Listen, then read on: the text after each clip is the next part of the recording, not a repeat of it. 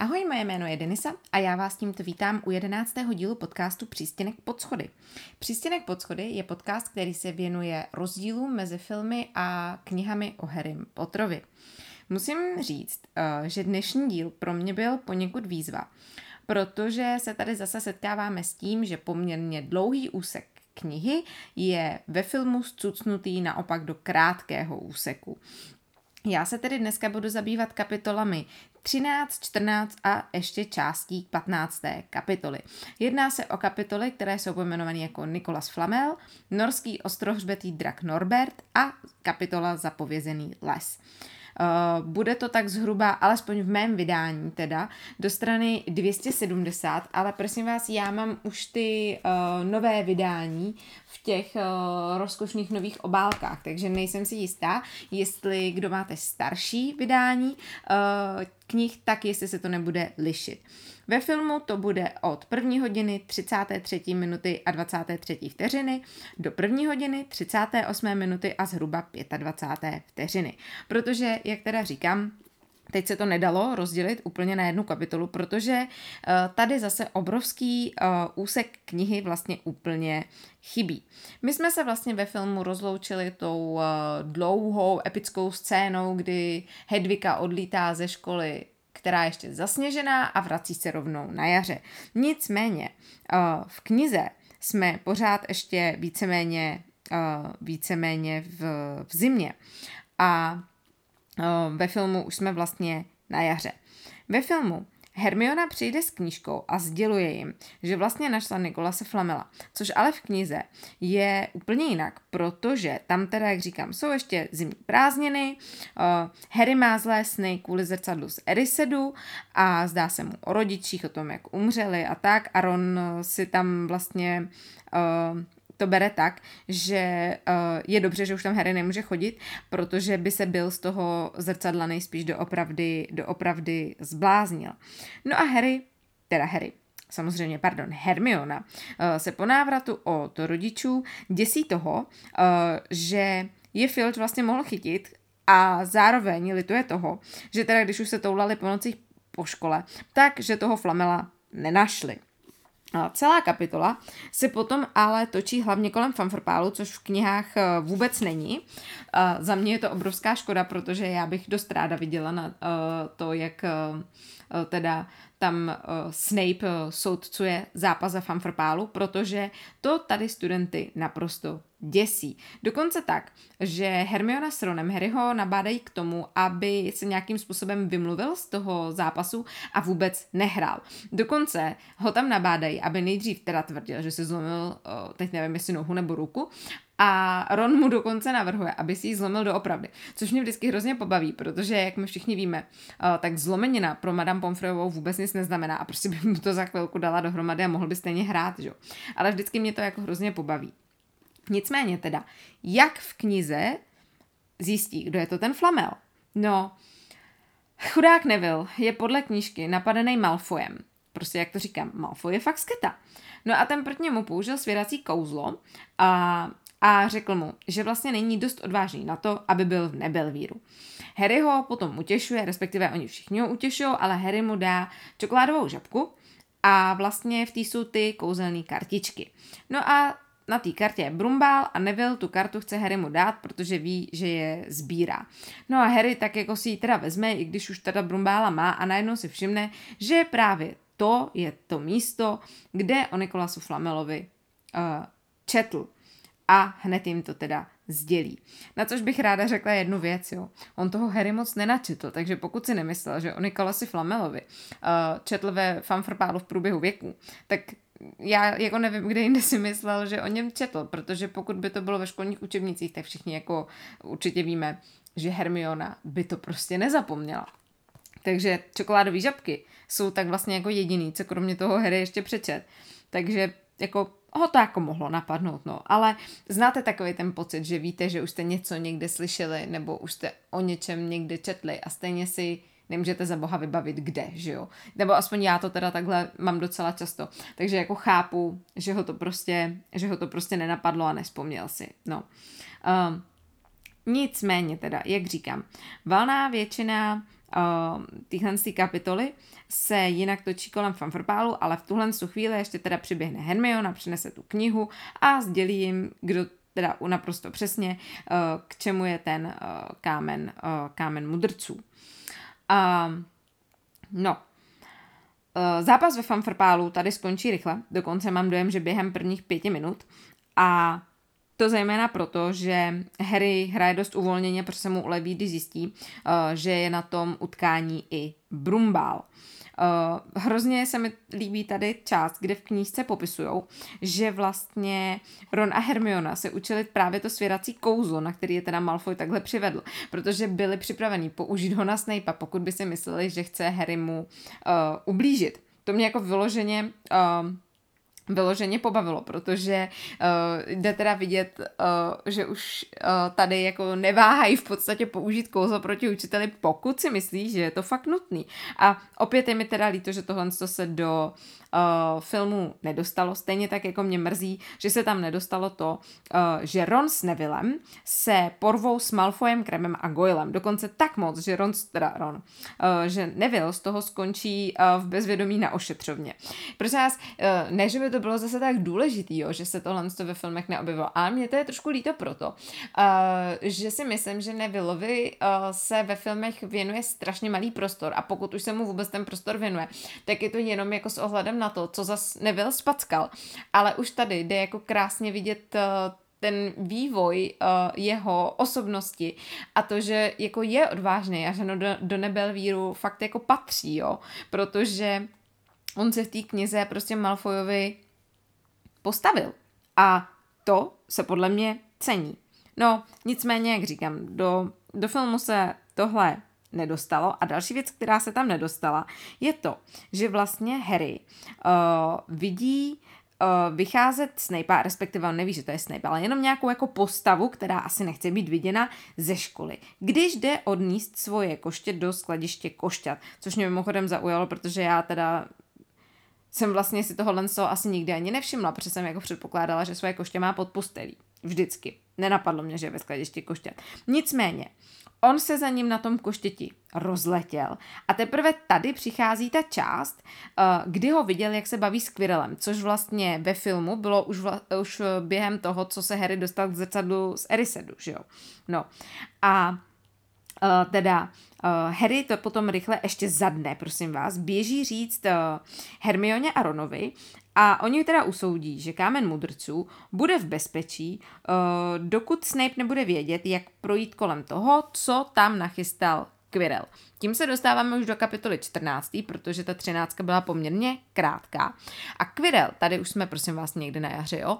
Quirrell byl podle nich teda asi statečnější, protože se vlastně týdny vůbec nic nedělo a uh, že vlastně oni se ani, eh, nebo respektive takhle, teď jsem se do toho zamotala, ale ve filmu oni se vlastně hned rozeběhli k Hagridovi s tím, že teda ví, kdo je ten, uh, kdo je ten Flamel a našli ho tam s tím drakem, že jo. Uh, ale v knihách naopak měli opravdu času dost, to byly prostě týdny mezi tím a naopak se ještě učili na zkoušky a podobně a Hagrida potkali naprosto nečekaně v knihovně, což musíte uznat, že je divný, a kde si vlastně počoval nějaké věci a oni pak zjistili, že to byly věci o dracích. A on se jich tam ptal, jestli tam jako jsou, protože ještě pořád hledají Flamela, ani ho jako asi nenapadlo, že se učí na zkoušky. No a oni mu řekli, že ne a že teda uh, už uh, vědí, uh, kdo to je. A začnou ho tak trochu jako uh, vyslíchat a on se s nima o tom v té knihovně nechce bavit a řekne jim, aby teda přišli k němu do hájenky. Prosím nás opět za dne, jo, ne v noci. No, Oni za ním jdou a vytáhnou z něj teda, uh, kdo ještě nějakým způsobem pomáhá chránit ten, uh, ten kámen. A pak si všimnou, že má uh, to dračí vejce nad ohništěm. Trvá ale ještě x dalších dní, než se ten drak vylíhne. A oni tam pořád jako uh, chodí a zrovna když se ten drak přes nás opět zadne líhne, no tak se za nima tak nějak jako nenápadně vydá špicovat Malfoy, že jo? Moc nenápadný ale nebyl, protože si ho všimli v tom okně, ale až když se ten drak vylíhl, takže v tu chvíli věděli, že Malfoy ví, co má Hagrid v hájence. A dost je znervozňovalo, že chodil prostě po škole s, s tím svým úšklepkem, ale nic se jako kdyby nedělo. No a tak se naše trojice snaží Hagrida přesvědčit, aby se toho draka zbavil, protože on samozřejmě začne být velký a poměrně jako nebezpečný, že jo. No a Harry nakonec přijde s nápadem, že by si ho teda mohl odvíst uh, Charlie, Ronův bratr, který se v Rumunsku stará o draky. Jenomže to zase trvá docela dlouho, než to zařídí. A mezi tím ten drak Rona pokouše. A on chudák skončí na ošetřovně prostě s nateklou a pravděpodobně teda otrávenou rukou a vymlouvá se na to, že ho kousnul pes. No, Madame Pomfrová na to určitě neskočila, nicméně víme jak, no. No a na té ošetřovně ho teda v uvozovkách navštíví Draco Malfoy, uh, který se mu tam jde vlastně vysmívat a tvrdí uh, Madame Pomfrovi, že si od něj musí půjčit knížku. A v té knížce bohužel ke vší smůle teda najde dopis, uh, kde ten Charlie prosí, aby byli o půlnoci na té nejvyšší, nejvyšší jak se tomu říká, nejvyšší věži, Maria, jak se tomu říká, no já jsem dneska opravdu chytrá, a, aby byla na té nejvyšší věži, že jeho kamarádi za ním poletí a toho draka by teda ilegálně, protože to samozřejmě proti zákonu, zkusili za ním, uh, za ním převést. Tudíž oni vědí, že Malfoy to ví, protože zůstal ten dopis v té knize, ale zároveň vědí, že už nemají čas na to, aby to změnili, protože už to se prostě má dít, jo. Takže Zatímco Ron leží na ošetřovně, tak teda Harry s Hermionou se doopravdy vydají na tu nejvyšší věž. A mají mezi sebou prostě v krabici toho šíleného draka. A chtějí ho teda uh, poslat po Charliem uh, teda respektive asi po jeho kamarádech, do toho Rumunska. Mezitím oni pod neviditelným pláštěm vidí, jak Malfoy chytí prostě profesorka McGonagallová a ten jí tam prostě říká, že jo, jak eh, má Harry uh, draka a podobně a ona mu nevěří a tvrdí, uh, že to je strašná lež a že se ještě prostě o něm promluví se s profesorem Snapem.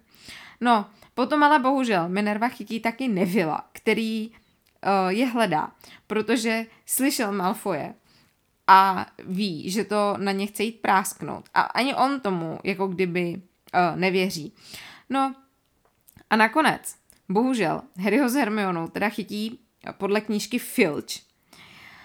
Když se vracejí z té nejvyšší věže, na který, prosím vás, podle knížky zapomněli neviditelný plášť. No, jako člověk proto má pochopení svým způsobem, protože si říká pořád, jsou to jedenáctiletí děti. Jenomže jedno z těch jedenáctiletých dětí byla Hermiona, prostě, nevím, něco tak pošetilýho, jako nechat tam to jediný, co je vlastně chrání od toho, aby je někdo mohl objevit. Když ještě navíc vědí, že možná by se tam mohla i ta profesorka McGonagallová objevit a jít se tam třeba podívat, jestli přece jenom na tom něco nebylo, tak to mi přijde takový jako dost hloupý. Obzvlášť jako na Hermionu, jo? Nebudu tvrdit, že klukům by se to nepodobalo. Ale Nebudeme, ne, nebudeme hnidopišit, jo. Jenom mě je tady trošku líto jedné věci, protože podle knížky si vlastně profesorka McGonagallová myslí, uh, že to vlastně nafingovali, a aby dostali draka Malfoy do problému. Přitom, když si to vezmete kolem a kolem, tak je to vlastně úplně naopak, že jo? A naopak ještě Malfoy kdysi fingoval ten, ten kouzelnický souboj, že jo? Aby je dostal do problému. Tak uh, mi to tady bylo vždycky trošku jako líto, protože jim teda všem strhne uh, 50 bodů, jakože uh, myslím tím Hermionu, Harryho a Nevilla. A uh, za to je vlastně ve škole všichni nesnáší, což teda ve filmu taky není vidět. A já myslím, že to je škoda, protože vlastně v v průběhu knížek se dost často stává, že škola se z nějakého důvodu prostě obrátí proti Harrymu. A uh, on má v tu chvíli prostě jenom Hermionu a Rona, případně Hermionu nebo Rona a všichni ostatní ho zrovna jako v tu chvíli prostě jako nesnáší. A Tudíž mě připadá takový jako zajímavý v těch knížkách, že vlastně on nás těma bradavicema, nebo respektive bradavice s ním v určitých chvílích takový jako love and hate vztah, jo. Takže uh, tady se s tím vlastně setkáváme poprvé, až na to, že v tuhle chvíli teda nesnáší celá škola i Nevila a Hermionu, která chudák se i snaží a na sebe neupozorňovat potom během hodin a podobně, protože se vlastně jako stydí za to, co se stali, stalo. A přitom dojeli jenom na to, že se snažili pomoct vlastně svýmu, o, svýmu příteli, že jo? Snažili se pomoct Hagridovi, aby se teda toho draka mohl nějakou bezpečnou cestou zbavit. I když teda, řekněme si na rovinu, že on to dělal velmi, velmi nerad.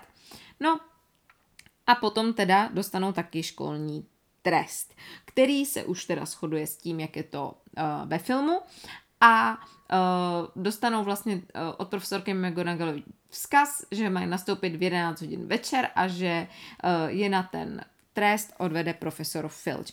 Oni vlastně úplně zapomenou na to, že trest dostal i Malfoy a tak se tam teda všichni v těch 11 večer sejdou a uh, vydají se zjistit, jaký trest je vlastně čeká. Podle knihy tam se doslova, kde my skončíme, píše, muselo to být něco opravdu hrozného, jinak by Filch nemluvil tak potěšeně. A tady to dneska ukončíme, co se týká knížky, protože, uh, jak říkám, tady jako opravdu poměrně dlouhá část, několik kapitol knihy, bylo zcucnutý do naprosto jako krátký, uh, krátký pasáže um, v tom filmu a ještě to navíc bylo všechno tak jako uh, spletený, spletený dohromady. Já bych jenom chtěla říct, že za mě je to tady u tohohle z toho uh, v celku škoda. Za prvý teda proto, že já bych skutečně chtěla, uh, chtěla vidět um, Snape'a, nebo respektive Alana Rickmana, jak jsou, co je uh, fanfrpál. Já myslím, že by to mohlo být docela zábavný. A druhá je to pro mě škoda prostě proto, že uh, opět jsme tady teda přišli o první, nebo jeden z prvních projevů Nevolovo statečnosti, což si myslím, že celkově je pro pochopení jako Nevilovo postavy fakt škoda. Ale ono asi to není jako tak důležitý to vidět jako zrovna tady, jako spíš to, že ono to tam tak nějak není vidět skoro, skoro vůbec, že jo, až potom víceméně někdy v tom pátém díle možná, no. Takže, jak říkám, to, to mě jako fakt mrzí. A taky uh, jsem si říkala, že vlastně uh, je i škoda, že tady není uh, vidět to, že uh, celkově to prostě vypadá, že Malfoy je prostě šílená sketa, že jo, a že uh, se vším běhá za učitelema, ale zrovna s tímhle s tím, on za těma učitelema nešel, přitom je uh, mohl dostat do problémů vlastně mnohem dřív, že jo, a uh, ve filmu zase naopak, za tím učitelem rovnou běží a ještě si myslí, že z toho jako vyvázne. Protože v tom filmu mně vždycky připadá uh, tady, že je to s proměnutím fakt fakt blbounek, jo, protože on přece musí vědět, že v noci není v posteli a místo toho se prostě sebere, běží zrovna za McGonagallovou, u který musí vědět, že prostě to není dobrý nápad. Kdyby běžel za Snapem, tak věřím tomu, že se z toho v tom filmu fakt jako vykroutil v tu chvíli, jo, prostě nic by se nestalo, protože že jo, on přece nebude trestat svého vlastního žáka. Ale ne, on se rozeběhne zrovna za McGonagallovou. A ještě se diví, že teda dostane školní trest taky. No, jako samozřejmě, když v knižce ho tam McGonagallová vyčápne, tak úplně jako neměl, že um, jako řekněme na výběr, kdo ho chytí, jak porušuje školní řád. Ale v tom filmu to jako tak nějak vypadalo, že si zrovna McGonag- uh, McGonagallovou sám vybral, že jo, aby jí to řekl. No, tak já jenom, že to je takový, uh, že to je takový vtipný. No, a ještě jsem si chtěla v tomhle tom díle připravit nějaké zajímavosti o herci uh, Davidu Bradlem, který hrál Arguse Filče. Jenomže já se musím přiznat, uh, že zase tolik toho o něm nevím, protože já nevím, on mi asi nikdy uh, nepřišel uh, nějak zvlášť jako zajímavý a uh, když jsem potom hledala, tak jsem si říkala, že uh, vlastně on není tak úplně, jak to říct, jakoby není tak převratný. On se hodně objevoval v různých seriálech na, uh, na BBC a podobně, ale jako jeho největší role teda opravdu asi, asi byla zrovna ta uh, v Harrym Potterovi. A Většinu zajímavostí, které jsem potom dohledala, tak se týkaly spíš toho jeho maskování, nebo maskování, říká se to maskování, ne, to asi říkám nějak divně, ne.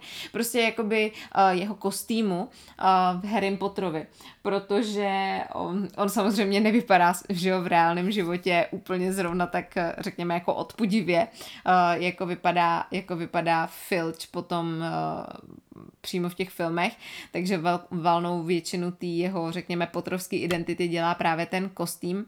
A to, jak ten Filch mluví, což teda uh, mě nějak ani jako nenapadlo, ale on měl zubní protézu a to poměrně jako velikou zubní protézu, jo. Samozřejmě, že bylo jasné, že nějakým způsobem zubní protézu má, protože asi je nám jasný, že valná většina herců nemá takhle takový jako řekněme skažený a ošklivý uh, zuby, jako když potom ve filmech hrajou nějaký jako řekněme ošklivý postavy, takže to ale nenapadlo mě, že ta uh, zubní protéza bude tak veliká, takže ta zubní protéza právě hodně ovlivňovala to, jak on v originále mluví. A jemu se to teda prej velmi zamlouvá omlouvalo, protože říkal, že ve chvíli, kdy si nasadí tu zubní protézu, tak eh, to do sebe vlastně všechno zapadne. Tak to je jenom takový docela vtipný. A pak jako zajímavost jsem teda našla. Uh, že v jednom uh, interview uh, se ho před natáčením nebo možná po natáčení uh, pětky ptali na tu, na, tu jeho, na tu jeho roli, protože on v pětce je nejčastěji že jo, vidět, jak prostě zatlouká nějaký ty uh, další ministerský výnosy do zdi. A tam on říkal, že vlastně v tomhle filmu dostal vůbec uh, zatím, aspoň teda, nejvíc času uh, na obrazovce. A přitom neměl jediný slovo, který by řekl, takže se nemusel učit vlastně vůbec uh, žádný text. To mi přišlo hrozně vtipný a možná, že jsem si toho, já jsem si toho asi ve filmu nikdy nevšimla, že tam neřekl ani jednu jedinou větu nebo jedno jediný slovo. A já nevím, jestli mi to v tu chvíli, já se normálně na tu pětku kvůli tomu budu muset podívat, abych se jako ověřila, že to je fakt pravda. Ne, že bych ji neviděla nedávno, ale budu se muset podívat znovu, protože fakt si to, nejsem vědomá toho, že bych si tohle všimla. Ale říkal, že na druhou stranu se nemusel učit vůbec žádný text, za to tím, že tam byla ta scéna, um, kde měl takový ty boláky po tom, co snědl um, to, uh, ty, za, ty záškolácký cukroví od Freda a George, tak, uh, že to trvalo několik hodin, než ho vlastně uh, takhle namaskovali ještě jako navrh k tomu kostýmu. Takže se sice nemusel učit žádný text, ale zase musel trávit velký, uh, spoustu času v, tý, v kostymérně. Ale jako přišlo mi to vtipný, když se potom jako stane, že vlastně vaše největší role je zrovna tohle a ještě potom v tom díle, kde máte nejvíc teda času na obrazovce, neřeknete ani jedno jediné slovo. To je celku taká ironie, um, ironie života, ale je to docela vtipná náhoda. No a to je vlastně tak, eh, taká jako jediná zajímavost, kterou jsem, eh, kterou jsem k němu našla. Takže já bych to tady dneska asi zase ukončila a zhasněte hůlky, odcházím.